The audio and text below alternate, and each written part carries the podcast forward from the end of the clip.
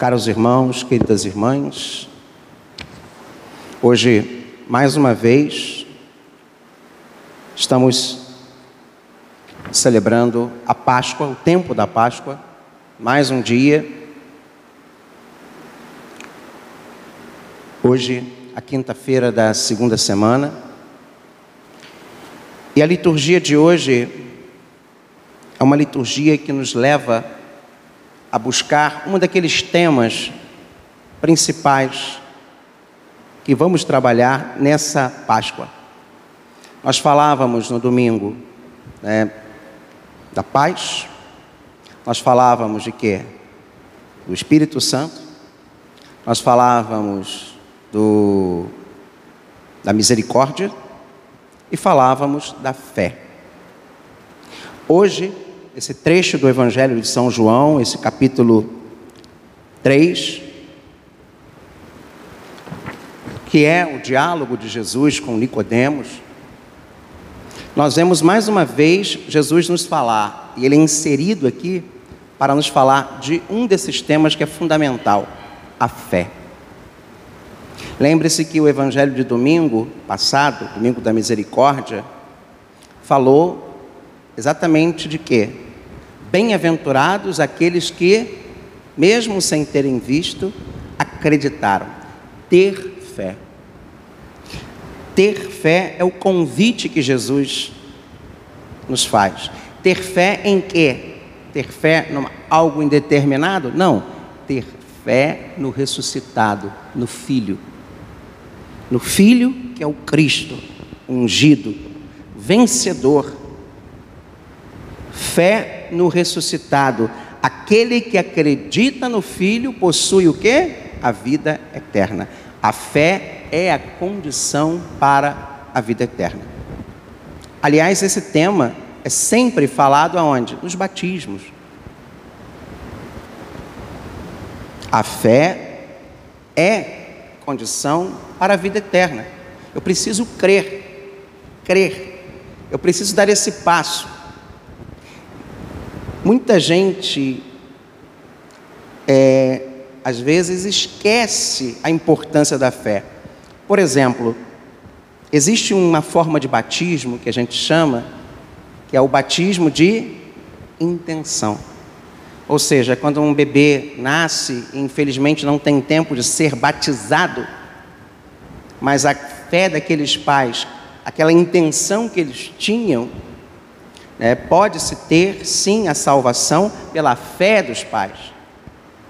Aquela criança alcança o céu porque já existia no coração daquele pai e daquela mãe o desejo pela fé do batismo.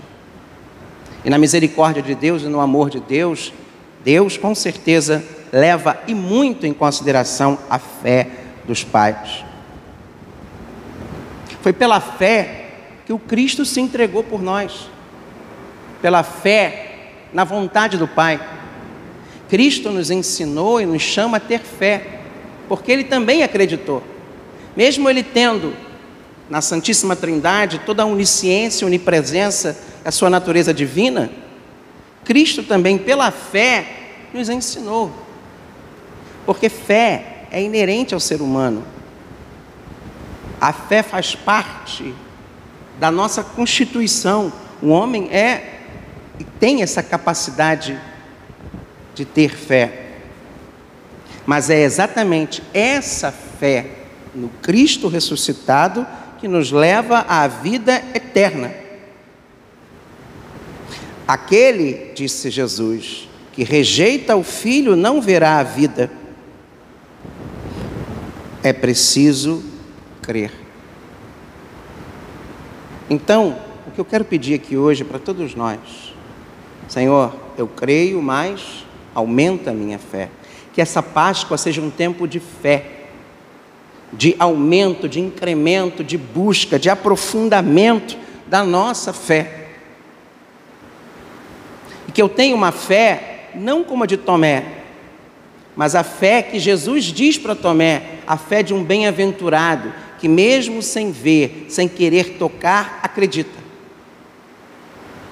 Não é uma fé cega, não é uma fé superficial, mas uma fé profunda. Uma fé que me leva a um conhecimento e, consequentemente, esse conhecimento, o amor. Uma fé que passa por todas as dimensões da minha vida, do meu corpo, da minha mente e da minha alma. Fé que se transforma em ousadia, como a ousadia de Pedro e dos apóstolos, que não tinham mais medo depois daquele, do sinédrio, daqueles que condenaram Cristo e que estavam ali falando com toda a propriedade e força do Espírito Santo sobre Cristo ressuscitado. Que não tinham medo da prisão. Essa ousadia, que a fé profunda e madura gera em nós ousadia, que gera em nós um profundo amor de Deus, que eu seja um homem do amor de Deus, um amor que sai de Deus, preenche o meu coração e um amor que vá ao encontro de todos, de tudo, de toda a realidade.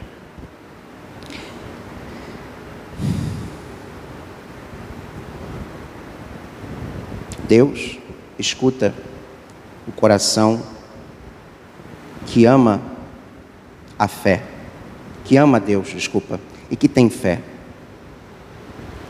Um coração que bendiz a Deus em todo o tempo. Um coração que prova e vê quão suave é o Senhor. Um coração que coloca no Senhor o seu refúgio.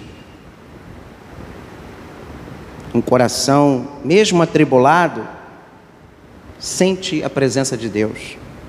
Um coração confortado quando o espírito está triste, desanimado, abatido.